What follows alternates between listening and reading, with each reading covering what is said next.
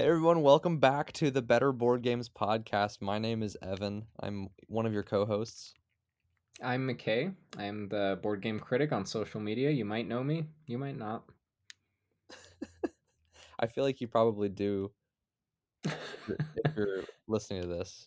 If you're but listening to this episode, of all episodes, you probably know who I am. Who knows? I genuinely I've said this before, I genuinely don't know who listens to this, but a few people have messaged me since I said that the last time. I appreciate I appreciate it. Um anyways, yeah, we're back. Um we don't have today we don't have any specific thing we're talking about. We're just going to be recapping our summer of board gaming because it's been so long since we've recorded.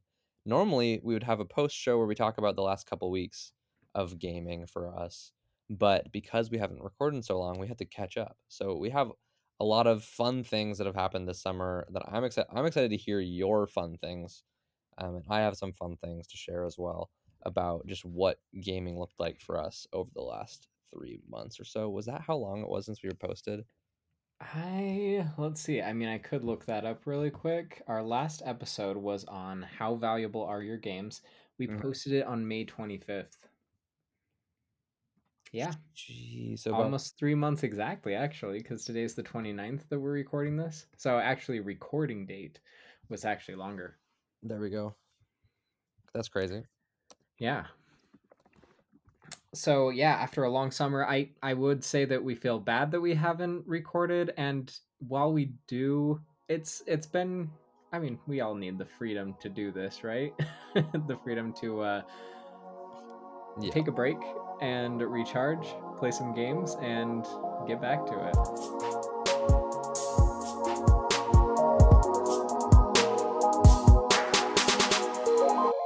Yeah, I, I mean, I, I personally wish that in the meantime of not recording for three months, I all only just played games, but unfortunately, I had other things I had to do as well.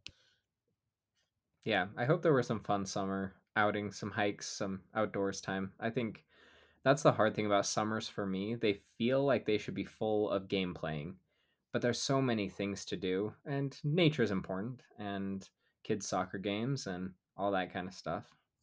I don't know. I don't want to do outdoor time as much in the summer. It gets so Really? hot. I, I live in Oklahoma, I guess that's so true. for me, summer is usually over 100, like 105, 108 sometimes, at That's least in the middle of summer, and it is dreadful. All right, Evan, let's dive into game talk because you go first. I think you go more. first. I feel like you're about you're gonna say more, so you should start.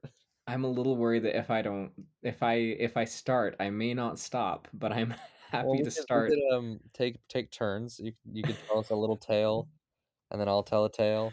All right. Um. So it, there's a little raise your hand icon. Let's use that today. If you're just like, shut up, McKay. yeah, do that. I can click be a button oh, to say Evan has something to say yep. because I'm too nervous to actually interject. so you may you may or may not know this about me, but I'm extremely religious, and at church, up on the podium when you're speaking, a lot of times they have um, a little red button that somebody who's in charge can like buzz you, like you gotta sit down, you You gotta stop talking. long. That's hilarious. So anyway, that's that's that button. All right. Well, should we start in chronological order back at the beginning, or should we start with most recent, most uh, top of mind? Whatever Go you, reverse if it's, if chronological. it's like if if you need to talk about it, if you need to get it out, you can do any of them. I don't care. All right, let's go broad. Broad category first. I have been playing games on Board Game Arena like nobody's Oh, business. uh huh. I love Board Game Arena. I think I've talked about it before. Um, I realized that I was within reviewer range. So on Board Game Arena, when you get a certain amount of status and you have a good Mm, record and you've played a lot of different games and a lot, just a bulk of games, like this is years worth of game playing, um, you can apply to become a reviewer. And so I just got reviewer status, which I'm very proud of. Um, so I thought it was worth uh, mentioning some of my top games over the last little while on Board Game Arena. Um, if you, it's probably no surprise that my top one is Can't Stop. So easy to play. Takes maybe five minutes. And it's just really light dice rolling. If you haven't played Can't Stop, by the way, have you played it, Evan? I haven't played it. I was about to Oh. say, you know, whole, but here's the thing. I've I looked it up. I googled it, and the link is purple, meaning I've clicked on it because you probably told me about it before, and I've clicked on it before, but I don't remember looking at it. This does not look familiar, even though I've definitely been on this page, probably by your request. Okay. Let me tell you a story about Can't Stop. There is an American version that's garbage. There's a Korean version that's beautiful. So, let me tell you about Can't Stop. This is a nice segue away from Board Game Arena, although I'm sure we'll circle back because we have to talk about the German game of the year. Um, True. Can't Stop, the American version, is a big plastic stop sign. And you have these traffic cones in your color that you're moving up a stop sign. But they're all plastic and dinky. Yeah, like cheap the plastic. Korean version then. So, somebody posted about the Korean version. I have since ordered, let's see, 47 copies roughly of the Korean version. You just give it to everyone you know. Basically. No, I so it's weird. I've become like a weird Korean version of Can't Stop peddler of board games. And So funny. it just happened super authentically because I would I got the game because I hadn't purchased it because I was like it's ugly. It's a big plastic stop sign Yep. with traffic cones. It's it doesn't make sense as a theme. It's just horrible. Have so when somebody posted about the Korean version, which is you have little tents and you're hiking up a mountain and you choose when to stop, but if you push your luck too far, then you slide backwards. Anyway, beautiful theming from the Korean version. And so I saw somebody post about it. I found the distributor, emailed them directly. Shipping was like 40 something dollars and the game Yep. was like 30. So I was like, man, I don't think I can justify $70 for this. That's a very, very light game. So I found out if I ordered 12 copies, then it was a lot more Reasonable. reasonable. So you figured So- you do that like three times or four times. Yeah. So then I got like the first batch in and I played it with a couple people and they're like, I want this. And I was like, okay, well, I have a copy. And so basically, I sold them all. And then other people were like, hey, I want to give it as a gift to somebody. Or somebody approached me and said, hey, I played this game. And so it's really like I've done three different orders of them, all over 12 games a piece. And I I just like keep names on a list and then once I hit 12, I'm just like, all right, I'll submit another order. That's so awesome. Um, yeah, no, the the difference in aesthetic quality between the two is pretty notable. If you look it up, like if you search Korean Can't Stop game versus, or yeah, and then if you search just Can't Stop game, like it's very clear. The Korean um, edition, the main player colors is like a like a warm gray, like a yellow, Mhm. a red, and then like this tealish color. And it looks so much better than your typical red, green, yellow, blue, right? And it's just like, wow, thank you for this. It reminds me of Tichu, which is a card game that I love. I think it's fantastic. You've It's mentioned that one. I've mentioned it before because it's so good. Um, I'll get I'll talk a little bit about the game in a little bit more later, but basically the version that you can get in America, like just whatever, is like pretty ugly. I don't like it. It's like it just doesn't look great. But there's an Italian deck of Tichu that has it's basically a deck of cards, but there's some special cards. But either way, this Italian deck of Tichu cards just looks beautiful. And for a while, we weren't able to get it because we didn't. I didn't really look closely enough at the website that I found it because it was in Italian. Um, and but we eventually like were like, okay, we need these. How can we get them? And we ordered like four of these Tichu decks that are in Italian. So it's the same kind of thing. It's like Yeah. what for whatever reason, the American version just is ugly. It's unfortunate, but true. so this is actually like I- want I know you've talked about Tichu before and I've actually looked it up. It's hard to find. It's not like the easiest thing to get your hands on. Really?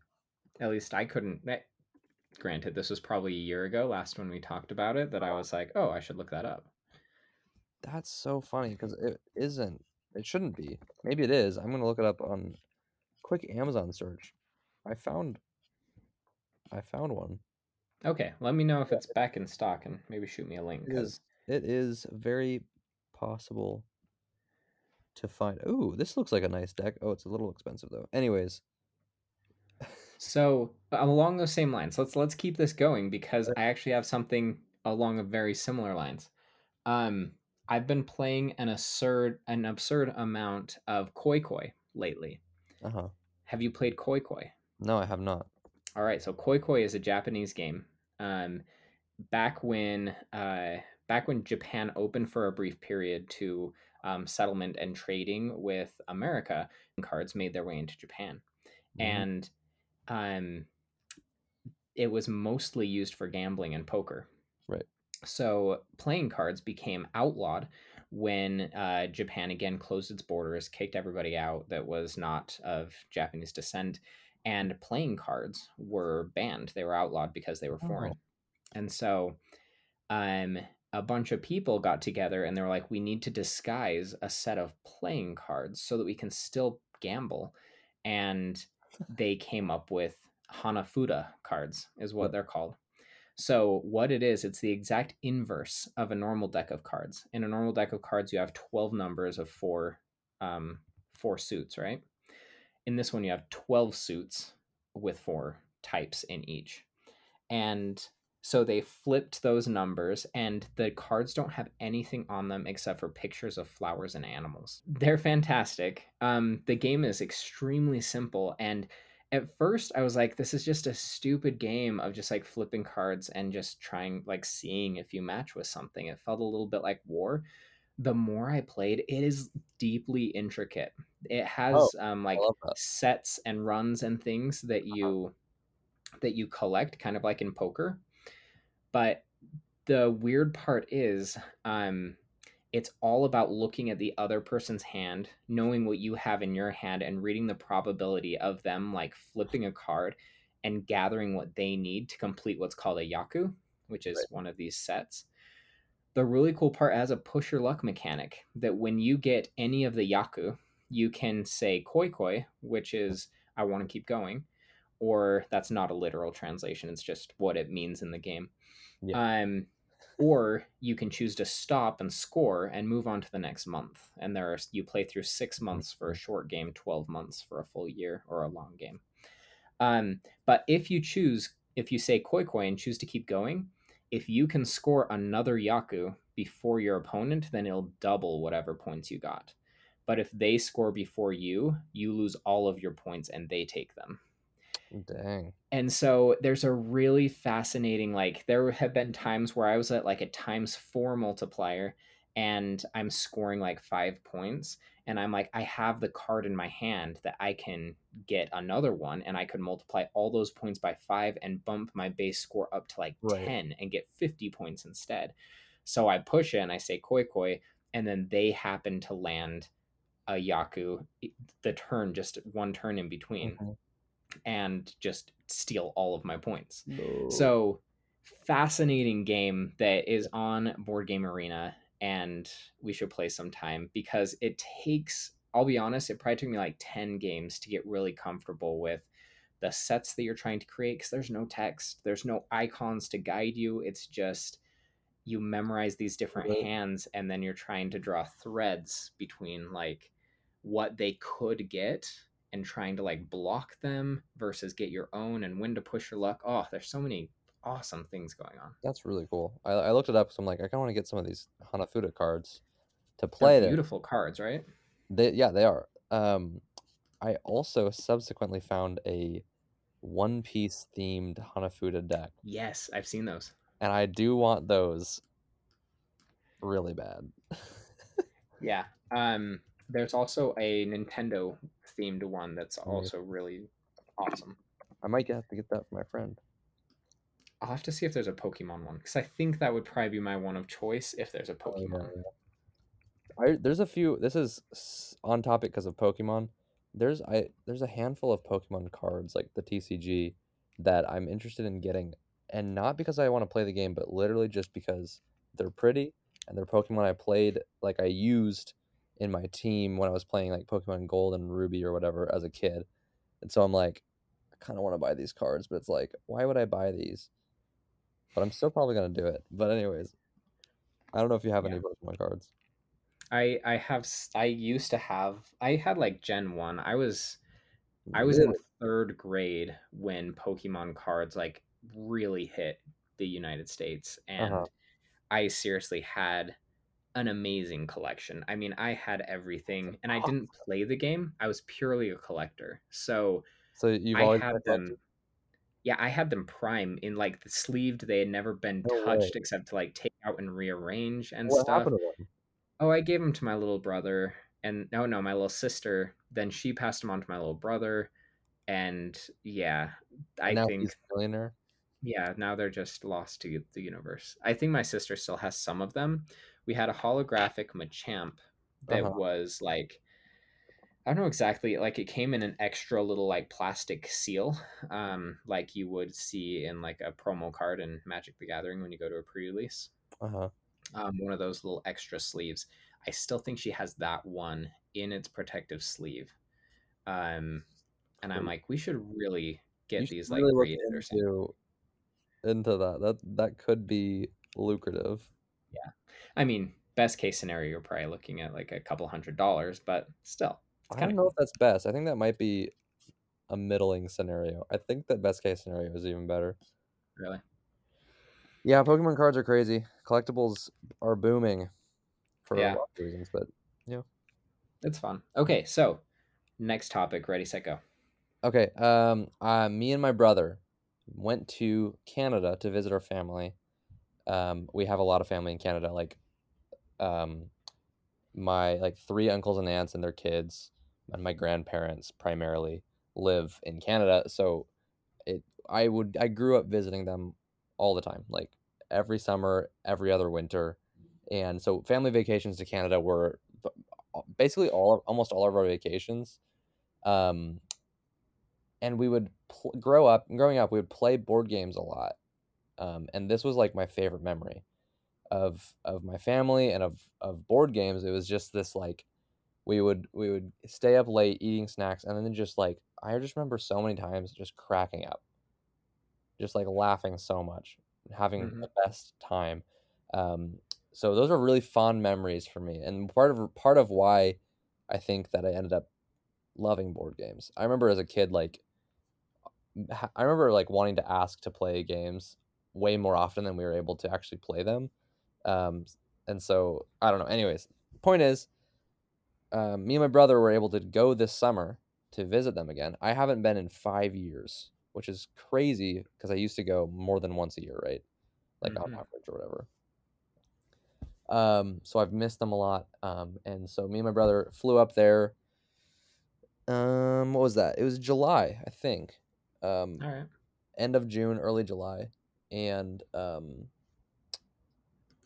yeah, we we flew up and we brought our we brought like so many games in our carry-on luggage, so we were literally just like our our bags were heavy. So I brought like my entire like all of Spirit Island, which is I don't know how heavy it is, probably like fifteen pounds, maybe not that much. That's probably severe overestimation, but like super heavy.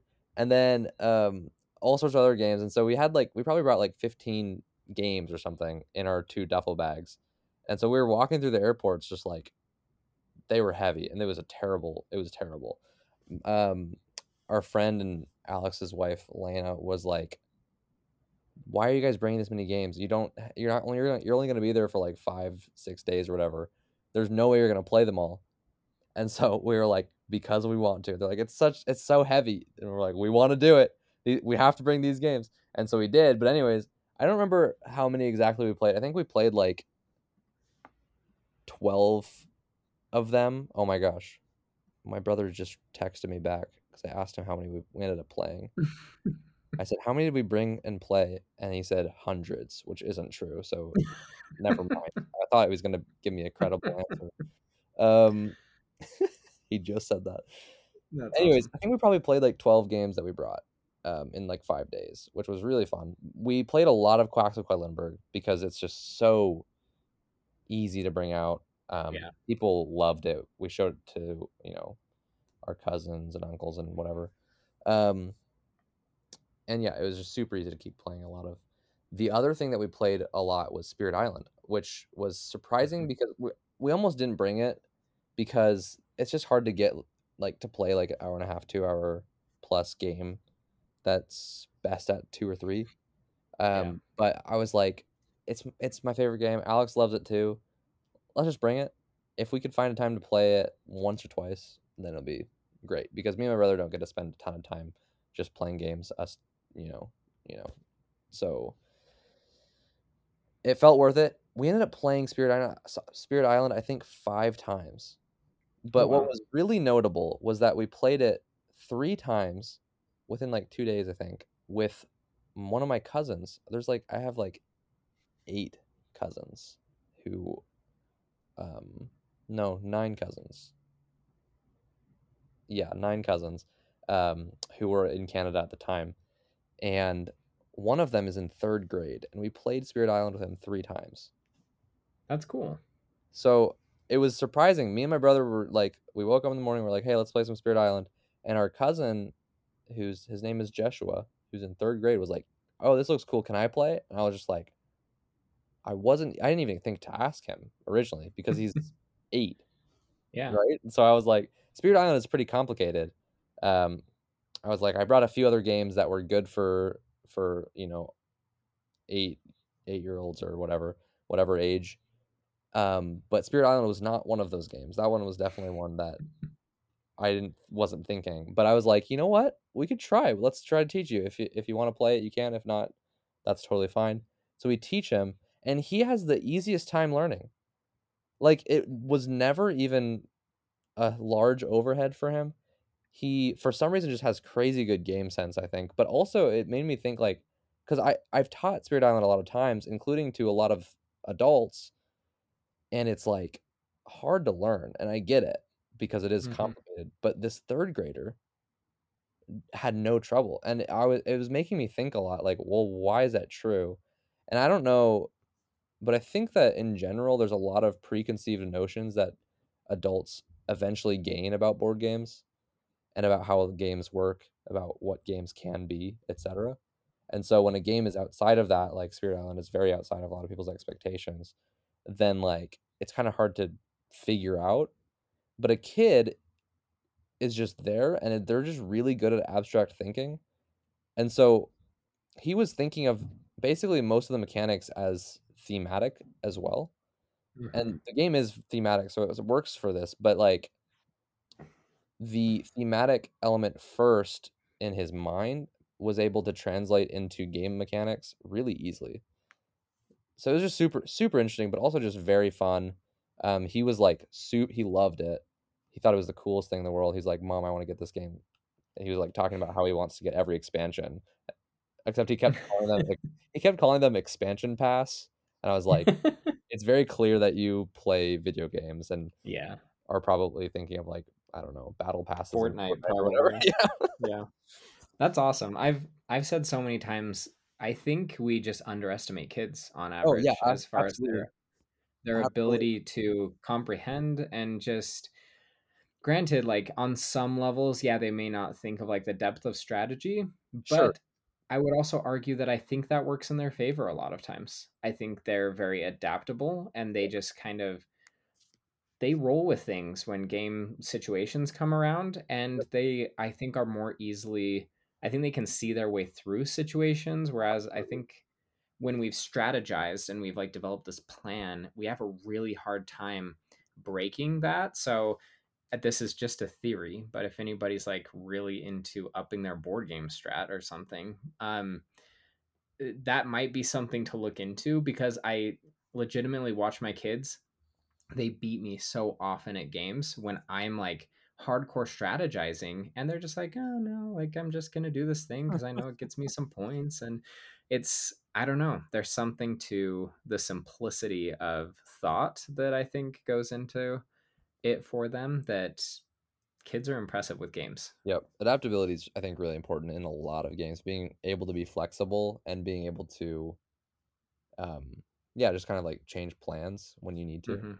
Um, that makes sense. I also think that um, kids learning games obviously aren't thinking as intensely about the strategy a lot of the times, but I think that actually comes pretty quickly too. Um, Yeah. they're good at learning. That's just true.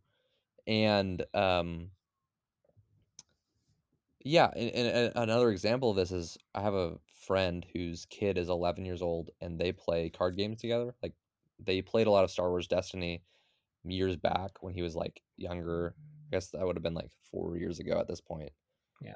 So he was like seven playing Star Wars Destiny and he beat me in a tournament. And I was like, oh my gosh. But right now they're playing Flesh and Blood. And um, so uh, um, this guy, his name is Donovan. He's 11 years old and he ended up going to nationals for Flesh and Blood. And he's, I've played with him many times now and he's good at the game. Like he's thinking to the same degree that like any given player is. He's not necessarily as good as like a lot of other players, but that's true about, you know, everyone except for one guy who is the best, right? Um, but the idea is like he's just gotten there because he's played it enough and he's played games enough in general. So he's like able to strategize really well. But a lot of people would be like to their own child, like an 11 year old kid, be like, I don't know if they can learn this game. And like I, like you said, I think we're actually really underestimating kids in general. And I, I think that pushing them can be really good and they can learn games that you wouldn't have expected. A lot of parents are like, "Yeah, I play games with my kids sometimes, but they're like this game or this game," and they're like not as involved, and they're kind of like, I don't know. I'm sure that a lot of parents wish that they could play more fun games, but they're like, "But we have to play their kids." And it's like, Right. actually, maybe there isn't such a limitation that you're thinking. And the the suggestion on the box, break it. Like please break it. Do like Yeah. teach something that's for 14 plus to your 10-year-old kid because well, first of all, this is an interesting thing that I found out from a friend who is publishing a board game. Mhm. 14 plus is default and you have to get it specifically approved to be less than that and it costs money to do that. So a lot of games Yes. just say 14 plus. I was gonna say we just went through this process and there were several. We Mhm. were going to do um, eight or ten plus, but um, when we were going through like uh, imports and stuff to get it into certain countries and that, you have to go through a lot of different additional layers of testing as far as like your plastics quality, any kind of paint or paper. Like you have to go through Oh, everything. They have to te- test it for a certain number of like toxic elements and all of this stuff that it's like that's wild. we know our factory doesn't use that, but we still have to go through the testing to get it certified to put that on the box. That's And wild. so, yeah, we defaulted to 14 plus, and um, but really, there's no language. It's very playable with probably, honestly, six to eight is probably Right. a fine range. Yeah, absolutely. But yeah, very interesting. Yeah, so the, my trip to Canada altogether was a ton of fun, super sweet, super special, just being there. And then also because five years ago, my cousins were all like, I guess, eight or nine max. hmm Now they're like 13, 14. And um, so like probably 10 to, or I guess like, yeah, eight, eight to 14 or whatever. Anyways, I don't know. It was just, it was just a new, that new time you know, seeing people, your your family again, but they're a lot older. It's just very different. But like, it was fun being able to hang out with them, kind of more as peers than anything else. Even though they're obviously a lot younger than me still, but yeah, they're Yeah. the same exact difference in age as they were before. But yeah, anyways, it was just super fun and playing games with them and whatever was a lot of fun. Um, speaking of travel, let's just see how naturally and awkwardly I can uh, Naturally and segue. awkwardly. Yeah. Here's here's the segue. Yep. Speaking of travel, I did get to go to um Gen Con this year. Oh, nice. Yeah, I Um remember you saying that. Yeah, yeah, I sad was hoping you were gonna be there. Con and you couldn't come. And then Yeah. this year you went to Gen Con and I couldn't come. Someday. Someday we'll end up at the same convention and we'll just blow off the convention and play games together. It'll be great. That sounds fun. We could also um, do that sometime. I was gonna say we should just plan like convention to go to to skip to play games. it's true. Um, I could probably get a flight a lot cheaper to where you are uh, than to Philadelphia or Indianapolis, but Um, so I went to Gen Con. It was my first time at Gen Con. Um, it was super packed. I think it was a very good showing, especially uh, post COVID and stuff. Although we did still have to wear masks. Um, and I have mixed feelings about it. It felt very stiff, if that makes sense. Mhm. Um, it was hard to sit down and play a game anywhere unless you had scheduled it out and unless you had reserved it. And um, with so many people, I don't know, there were a lot of things about it that I was like, this just felt so. All the booths felt very salesy. Yep. I don't know. There was something about Gen Con that I didn't love. I'm not saying that I won't go back, but I think it was so far my least favorite convention. You Mm, got to see a lot of like every publisher is there with a lot of new stuff and that. So, sure, if you like to window shop and stuff, then it's great. Or just shop Um, yeah, and yeah, if you're just looking to buy a bunch of stuff and you live in Indianapolis and don't have to fly it all to a different location, True. but I don't know. Overall, I was I was uh, it caused me to do some deep introspection as to why it was not that enjoyable for me. And Right. I came to I came to the conclusion, and don't get me wrong, it was still fun, but just not what I expected. Um I came to the conclusion that I had neglected like uh meeting up with people. I knew from social media and stuff that there were a lot of people there that I that I could have set up time to play a game with or that I could have done something Right. Yeah. Yeah. and I didn't um partially because I expected to be like walk around the floor or meeting with publishers or things like that more and since it was so sales based I didn't do that either and so I realized I came to the conclusion that I think conventions are less for the publishers and the booths and more as like a common meeting place for other board gamers for me Yeah. that's like why I value them, I think. And so anyway, it was it was a nice moment to just realize that I want to connect with people more um, in a very real way and face to face. My favorite parts about it was meeting up with some of the other board vendors and going to dinner and stuff. Like those were the highlights. Um, it was also hard because I have family in Indianapolis, so every moment I spent at the convention was time that I wasn't seeing my family that I don't get to see Mm, very often.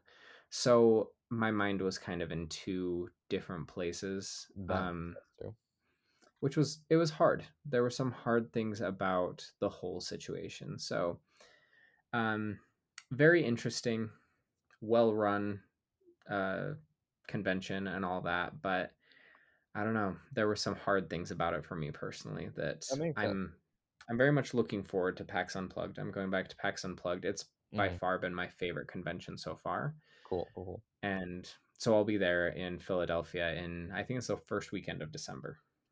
Yeah. I definitely. I definitely want it because I've only gone to the one convention. I've only gone to Gen Con, and it was only once. Yeah. I had a ton of fun when I went. The and basically what comes to mind for me because what what you're saying makes a lot of sense as to why it wasn't, you know, uh, it wasn't what you were expecting or whatnot. Mhm. It's certainly a shopping trip, Yeah. and there's tons of really fun stuff to buy, and like you could you could walk out with a ton of just exciting stuff, new games, games that you've been wanting to get but haven't gotten yet. Convention prices are sometimes pretty good. Like there's Yeah. lots of things to buy. There's cool. I mean, I don't know. My brother bought like a dice tower from Wyrmwood Oh, um, which they're super nice. Like Wyrmwood's products are all so nice, they're amazing.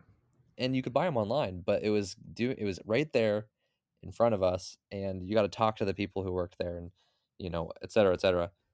And so there is something very fun about that. But it if you're going not to do that and you're trying to avoid doing that, then you aren't. Yeah, Gen Con isn't exactly the best for that.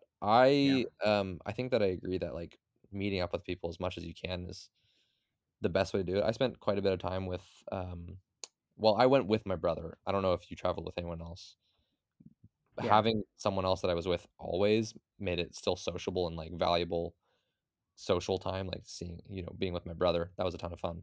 Um, if I went by myself, I could see that sort of like meandering feeling being pretty bothersome, especially Yeah. if not a lot of, you know, I don't even know. I don't know what other conventions are like, but anyways, that all makes sense. I also have heard that Gen Con like has so many different niches represented. There's like Mhm. there's like a lot of like there's people who every year play a um a like miniatures game of the once scene in Star Wars where they're like flying ships down like the I don't remember what it's called. What is it called? Someone needs to know. Do either of us know anything about Star Wars? I mean, not a ton, I know less than I but should. People will be annoyed or embarrassed. Um, lost some respect anyways, for you just then. every single year they like play this this thing, this miniatures version of the Star Wars scene that they love. And then there's Mhm. some there's a lot of people who do like cosplay contests. Every single year they come just for the cosplay. And Mhm. people like one one person I was talking to, their daughter like they spent like I think 4 figures on this cosplay and Holy she ended up winning. And I don't remember I don't know if there's prizes or anything, but it was like this there's a lot there's tons of niches, not just the board gamers, but there's also like the hobby gamers. People are going and just painting miniatures together. There's um tons of I don't know, basically just anyone who's in the hobby or near the hobby. There, there's there's a thing at Gen Con for you. And I thought that was really cool. It makes Gen Con special for that reason, whereas like PAX Unplugged might just be like the most perfect for just those like tabletop gamers. Mhm. But like Gen Con has a lot, just a ton of stuff that Yeah. just happens that I don't even know about. It's true. Yeah. It was very cool for that. They had a lot of cool things going on, and I don't know. Ultimately, just I very different. And I see what you mean. yeah, I I think I would like to try again at some point, but I I worry that that family component of like always feeling a little bit torn between makes a lot family time and For let's sure. be honest, like a convention is very selfish time. Like you're there, you've spent money, you're spending time, and you're away from your family and all of that solely for something that you want to The trick is to make a family trip. And I hope someday that I'll have a kid that really wants to go to a convention. I'm like, absolutely, Let's do yes. it. Yes, that's awesome. Oh So I'm trying to train my kids young. Um, part of that is every night we've been doing uh, Similo. Have we talked about Similo? I believe so, but I don't remember. I enjoy Similo. Very simple game. Um, you basically have a deck of cards with different animals or people on them, and Mhm. then the clue giver is trying to guide you to what character they're talking about by just saying it's either similar to this one or not similar to this one, and Mm, playing them in two different piles. And then each round, the players have to eliminate one more than the previous round. So the first round, you just have to get rid of one and say, okay, your secret character is not this one. Second Right. round, they have to get rid of two. So lasts a max of five rounds. Really easy to play with the kids before bed, but we've created little monsters that every night they have a hard time. Like, wait, we have to play our game of Similo before bed, and um, they're like inconsolable if we don't have time. That's And um, I'm don't get me wrong, I'm very proud of it, but um, we tried to break the mold and we played uh, what? Oh, we played Funny Bones. um, we're like, let's. Funny Bones. You grew up with Funny Bones? Yeah. Oh man, I bought it like off of eBay when me and my wife first got married because it was one of the first games. It was one of our first dates that we went on, Really? um, which is so weird, and I know that. yeah. Certainly I, this is evidence of why I was supposed to marry my wife. I I was like I wasn't dating anyone, um, and I was leaving for Japan for two years soon, and so I was Oh. like, but I want to I want to hang out with someone. I want to go on a date, and I was like, who in the world would just be like super cool with playing this game? oh my And gosh. I thought of her, and I was like, we haven't really done too much together. We had maybe gone on like one day before, but always very casual. Um, if if people don't know Funny Bones, you have these big oversized cards. They're probably like almost twice the size of a tarot card, probably. Um, and it says things like nose bone connected to the shoulder bone, and you and your partner have to hold that card in between the two bones that it lists. And so you and you're you have different teams and you're just trying to hold all of these cards round after round so you're basically just like wrapping yourself around somebody else holding all of these cards between your bodies and like a weird version of Twister. yeah Like like yeah. Body to body genre? I twister don't know. Is Twister a dexterity game? i guess like I a flex, A flexibility full-body game dexterity game? I guess it still is dexterity. That's so Yeah. funny. Did you know this is a fun fact? The designer of Spirit Island, Eric R. Reuss, hmm has rated only a few games as 10 on Board Game Geek, one of which is Twister. And I'm not kidding. And he says it's perfect at what it does. Basically, it's true nothing else is like it. And so it's like, all right, fair enough. I respect I respect that. i respect that he's given enough thought to give twister a rating So not only um he says that you have to play it with a specific variant though, which is hilarious. If you give there something a variants of that you have to play. Well, it's basically like normally you're supposed to fl- spin the thing once, and it's like left hand on blue, and everyone has to do left hand on blue. Mhm. But the variant is that each person has a different spin. It's that makes a lot more sense it does. Um, it's just funny to think of being like this game is perfect as long as you play it differently than you're supposed to. yeah kind of like um, this is not actually like that, but you know how War is not a good game. it's not It's not good. I was trying to I was like there's got to be a way to make war better. And so I was trying to design a version of war that was better. So I like drew you had it where it was like each person has 1 to 10 cards or whatever or like sorry 10 Mhm. cards and you choose them you actually choose what cards you play and I was like this is Yeah. kind of boring still. And I ended up coming up with a version of it that basically added in betting or bidding Mhm. um, where you have 10 chips and then a, and then a deck of 1 to 10 and you you take turns one person will reveal a card and then they'll Mhm. bet on how much they think they bet how much they think that their card will be higher than the other person's card that's on Hmm. top and so you're placing a bet and either the person can fold or they can match the bet and if you fold or sorry if you match the bet then you both put the like the chips in say it's both three you flip the cards over the person who has the least loses and the other person takes it and adds it to their deck and whatever they won the thing they and then they take the money too Mhm. the alternatives alternative is if you fold the other person takes your card and they get to choose between your card and their Mhm. card and remove it from their deck and so they can keep their deck better so actually folding is really good for the opponent Hmm.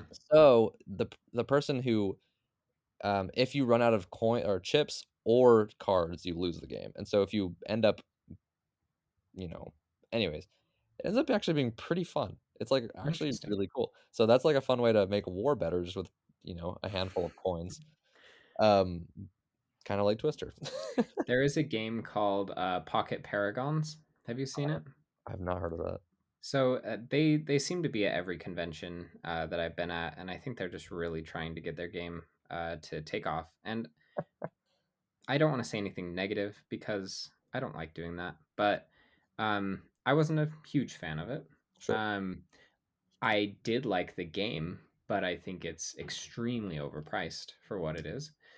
Mm, So the the the game comes with like little um you know the cards um if you played timeline they're about that size uh just like a a size smaller than your classic poker cards um a lot of the Everdell cards like the little gold cards in Everdell are that size but they're it's a deck of about that size and I think you have about 10 cards um and it plays like war um but you're trying to reduce your opponent's life to zero and so you just pick a card and you put it face down and you both flip it, but then that card goes away no matter whether you dealt right, right. damage or blocked or whatever.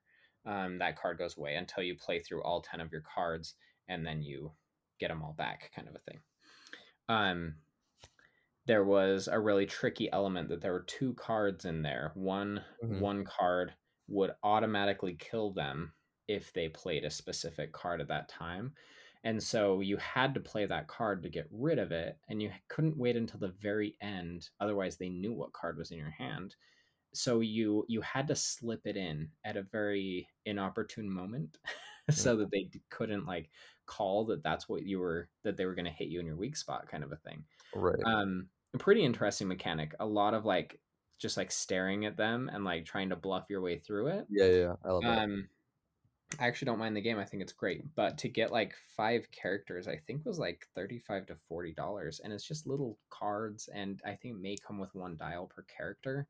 right. And anyway, I I know the production cost of games, and I just feel like that's way too big of a markup, personally. Um, but but I was like, eh, it's a it's a little like portable version of Dice Throne that I thought was actually Nice.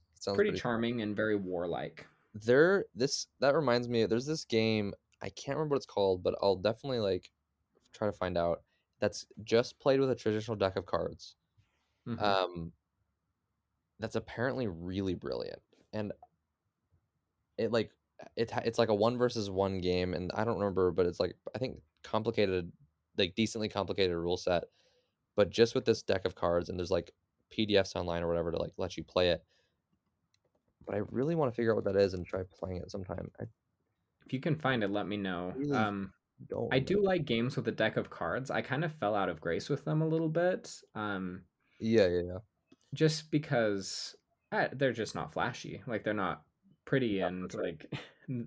but there are a lot of games that I actually do really appreciate. They're just played with a standard deck Mhm. of poker cards. Um, one of those, uh, there's a game we always play called Ripple that I think is actually pretty fun.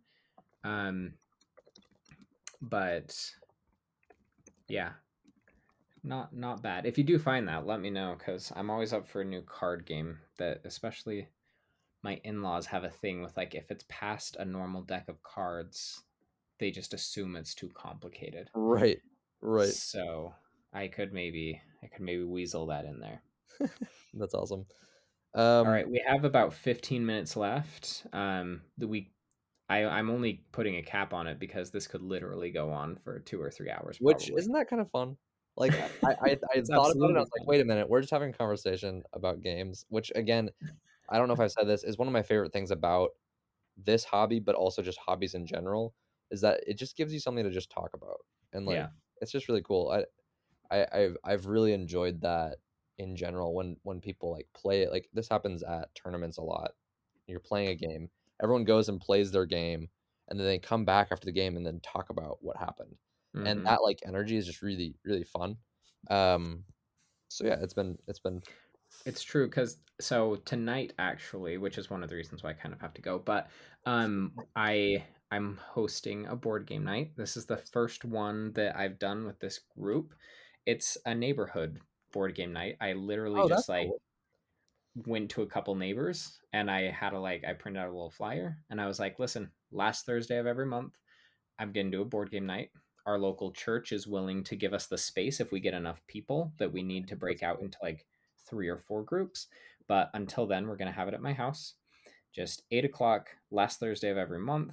And I was like, literally, you can tell anybody you want. Um, we're That's just gonna incredible. get together and play Open board games. And night. i'll be yeah there and i think several of several of the people are people that i have actually like gotten to know a little bit but it's a little bit harder to carry on conversation or um, just get to know for whatever reason. I think part of that is we have kids that we're we just don't have time to like sit down and have like okay let's find common ground and let's like get to know each other well. Um and so part of the goal of this is like when you come together around a board game you're there for a shared experience and you have provided like topic of conversation which is the game. Their structure and we always talk about like life's playground and uh board games within that. Yeah. but it's such an equalizing experience which is why i don't know i love board games and the function they play in my personal society relationships. Yeah it's great and i'm very excited about it. Heck yeah. So the the last story i will tell is my engagement with um, flesh and blood over the summer this is the i t- thought you were getting married man no i just said engagement I, i'm sorry I used that word choice is very normal word. misleading. that would have been hilarious if I. I mean, it wouldn't be hilarious, I guess, if I was getting married. That's not funny. Um, but the idea is really funny to me. Um, so I have been engaging with this game. Engaging is a word. Thank You've you. getting you've been getting more engaged with. I have been basically marrying this game because I love it so much and want to commit my life to it. I've gotten No, that vibe actually. It, so I've been playing a lot of Flesh and Blood in the last year and a half. Um, it's absolutely taken over my life. I love it so much. It's a ton of fun. There's tons of depth. I probably played about 220 games of it. The, the games last 30, 45 minutes. So, you know, you could do the math. It's still a lot, but it's not like 220 games of Spirit Island. It's different. Yeah. But um it has been so fun. But anyways, this like probably like 2 months ago, I went to an event. There's like a series of events called the Road to Nationals. If you get top 4 at one of these events, there's like probably like 2 every weekend locally or like within driving distance or whatever for 4 weeks. And Mhm. I was out of town in Canada for the first like 2. I got back from Canada, had COVID, or maybe I did. I don't really know if I did. I'm pretty sure I did. Um, and so I wasn't able to go to the third week's one. So the only one I was able to go to was on the fourth weekend. And on the Saturday, I was working, so I couldn't go to the one on Saturday. So it was literally Sunday, the last road to nationals. And I was basically like, I mean, I don't know. Hopefully, I could get top four. That'd be cool. But I wasn't necessarily expecting to, especially because I only got to try one time. But I went and I um, got to top eight. And so it's basically like one game more. If I win this, I'm in. I qualify for nationals. If I lose it, I don't qualify. And I ended up, and I don't know how, if you know much about Flesh and Blood. Basically, there's two heroes that they're they're fighting each other. They're attacking each other back and forth. You could use your cards to attack or to block. And um, if you block too much, then you can't send as much of an attack back at them, and they can gain momentum in that way. Mhm. But anyways, if you kill someone or you kill someone by putting their health down to zero, whatever. So I end up getting down to one health and on the next turn was able to kill the person. So like I ended up winning that game, qualifying for nationals with one health left at the last road to nationals I could go to. Um, the only one I was able to go to, and I was like, "Oh my god!" I couldn't believe it, and I was so excited to because because that just meant I got to go to nationals. And so last weekend, yeah, last weekend I was like, "Was that last weekend?" Last weekend was nationals. So the last couple months I've been practicing a lot. I I bit I built a new deck for the that was like a like really good in the meta, whatever. Um, learned the deck. I love the deck actually. It's this ice wizard character named Iyslander, Mhm. And her mechanics are really fun. You get to kind of control the game a lot. Um, think like blue and magic.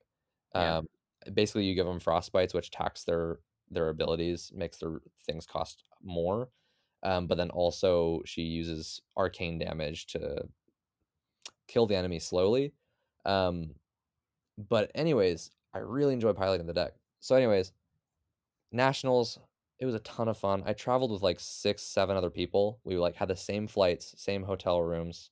I think we had like three hotel rooms split in some That's ways cool. or whatever.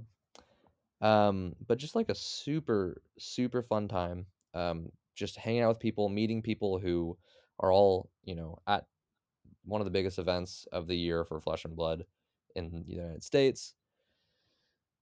Yeah, met tons of good people, had a lot of fun. I'm just more excited about the game than ever. I ended up doing fine. Day one, I did actually way better than I was expecting, which made me qualify for day two, which was super Mhm. exciting. But then day two, I kind of just like punted and just like did really bad.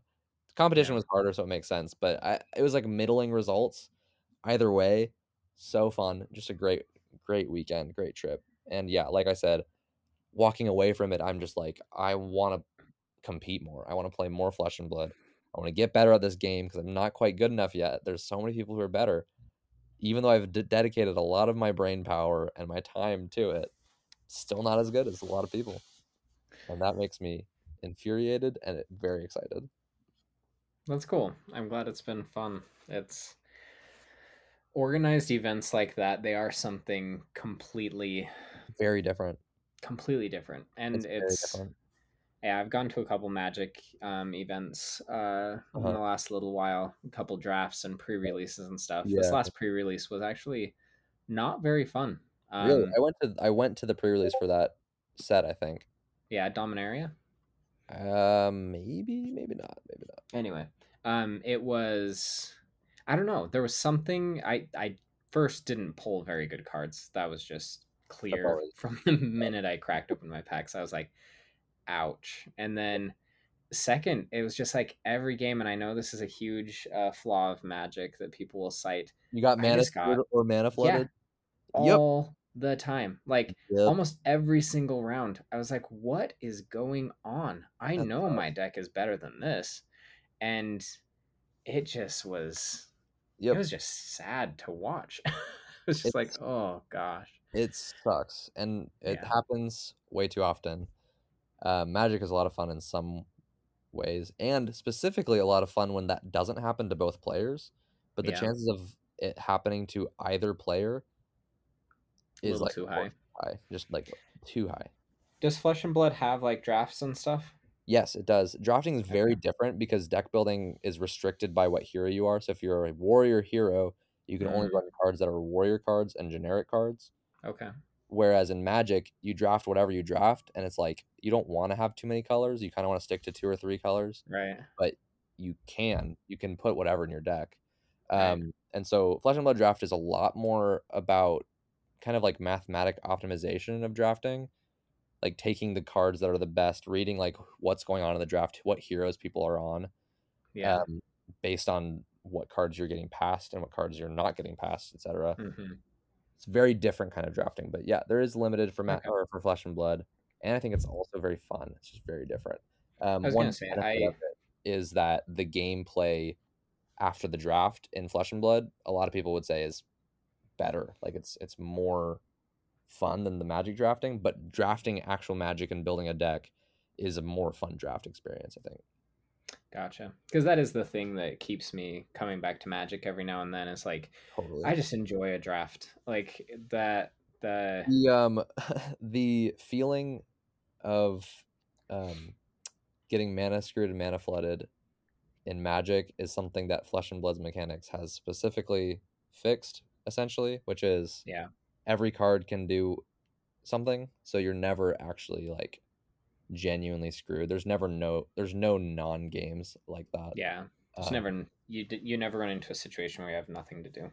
Exactly. Sometimes it's like pretty close to nothing. If if you have a Yeah. bad deck, the opponent has a good deck, you're getting unlucky, The opponent gets really lucky. That kind of stuff can still happen, but like there's so much more space for like trying and learning in the meantime. But Yeah. yeah. Okay. Well, when we I would love for you to teach me Flesh and Blood. Maybe maybe we should record it as a video. That would be kind of fun. Um, we could do it online as well. There's Okay. more than one way to do that. Tabletop simulator as well as and this is actually kind of on topic of the board game arena thing. Flesh and Blood, someone made like a Flesh and Blood online thing and it's like Uh-huh. popping and like people are playing really like there's a lot of players on almost all the time. Super easy to pick up a game and just like play Flesh and Blood with a good player online and it's good interface. That's been another thing that's made it really easy to play more. Very very cool. Yeah. Kinda- yeah, sounds like a Same as board game arena for you, I'm sure. yeah. Seems like it'll take a lot of my time. But if it just replaces Magic for me, then it's fine, right? And that's perfect. um, okay, so you, this is my last awkward segue, and then we'll wrap up. But um, your epic um, final uh, in the qualifiers for nationals Yep. reminded me. Me and my wife pulled out Marvel Dice Throne, Nice. and I have, for a long time, said that I do not love Dice Throne as a game. Um, felt a little reductive, just like didn't feel like it was anything special. The Marvel version, I really, I don't know if they just hit their stride. I don't know if it helped to have the IP behind it where I could just visualize a little bit better. Um, I played as Spider Man, she played as Black Widow. uh huh. And Black Widow is infuriating because in Marvel Dice Throne, you have blockable or you have defendable and undefendable damage. Yep. If it's defendable damage, then the opponent gets to roll their defense dice and Right. They will get some kind of effect, whether it's reducing the amount of damage they take or retaliating and hitting you back.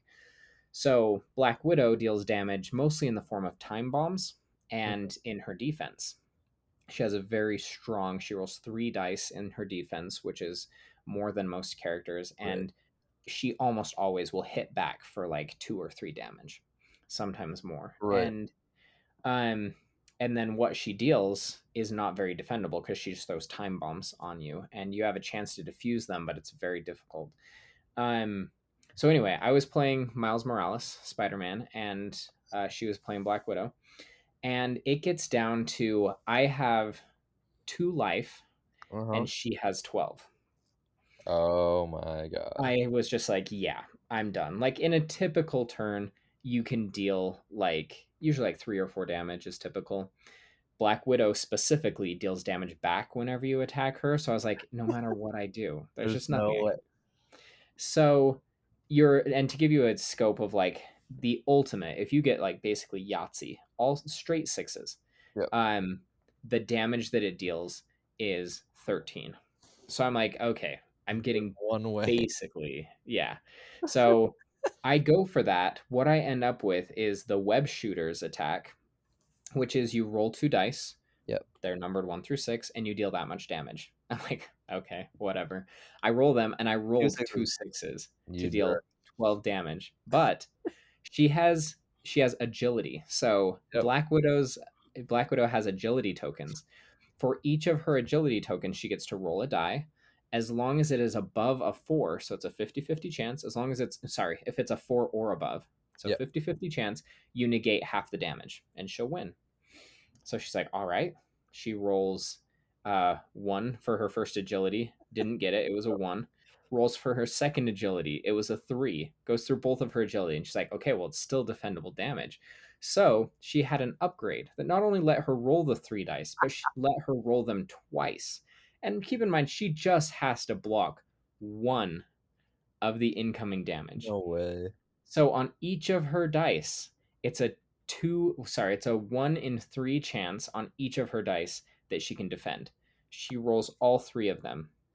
She rolls three retaliates. So she's hitting me three back, but she hasn't defended any. So she's like, all right, in this scenario, we both die. She can re-roll any number of them. And she goes to re-roll two, and I was like, don't re-roll two, because if so, you'll only deal one damage back to me and I'll survive. And I've thrown a time bomb back at you. So I, I have an ability that lets me pass the time bombs back to her and it's going to detonate at the beginning of her turn. So I was like, if you do that, I'll survive and you'll still die at the very beginning of your turn. I was like, you have to re-roll. Two you have to only re-roll one so that no matter what happens, at least you kill me. So she rolls her other die just to try and prevent one damage and didn't. It didn't work. And so oh. we ended up both of us dying.